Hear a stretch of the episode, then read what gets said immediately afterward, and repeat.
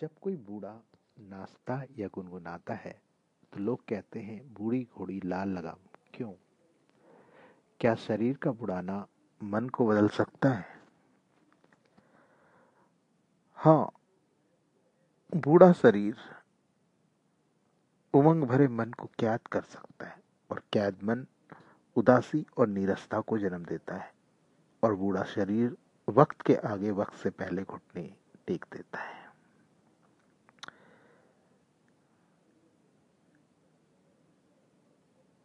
वक्त का असर इंसान के शरीर पे तो पड़ता है, पर मन पर नहीं पड़ता। और नीरस और उदास मन हमेशा इंसान को मुरझा देता है, चाहे बच्चे का हो, चाहे बड़े का हो, जवान का हो, या किसी बुढ़े का हो।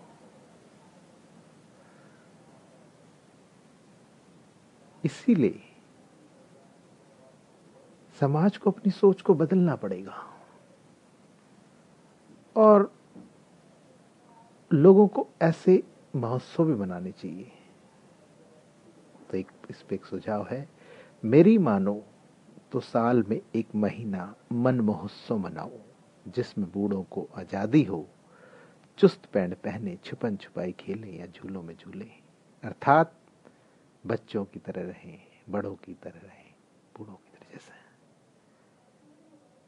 पर ये भी तब तक जब समाज अपनी सोच को पूरी तरह से बदल लेगा कि हर व्यक्ति को हमेशा खुल के जीने देना चाहिए।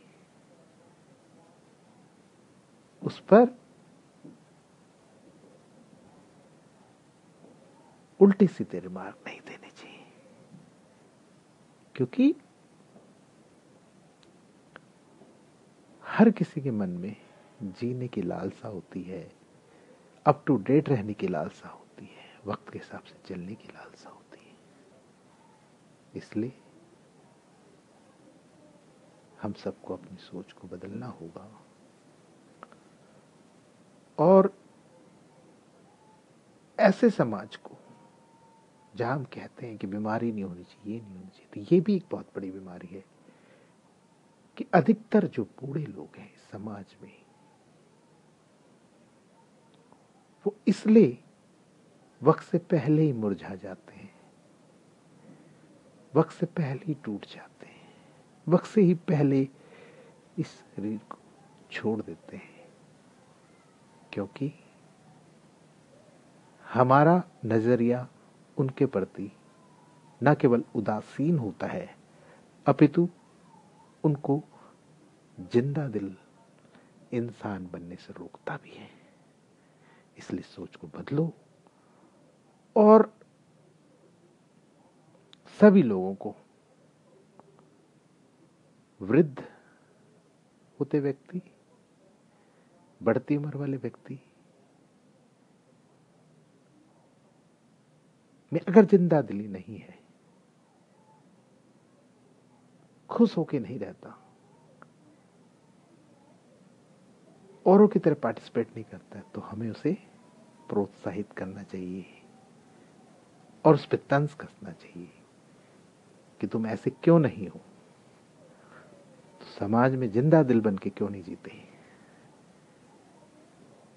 तो सभी अपनी सोच को बदलेंगे और व्यक्ति जाता जाता भी एक अच्छी और प्रसन्नचित लाइफ जिएगा। उसकी लाइफ केवल बच्चों के लिए ही नहीं। उसकी लाइफ केवल उपदेश देने के लिए नहीं। उसकी लाइफ सब कुछ सहने के लिए नहीं है। अपितु उसका जीवन है अपने जीने हमें उनकी भावनाओं का सम्मान करना चाहिए। और सभी को समान अधिकार देना चाहिए। समान सोच रखना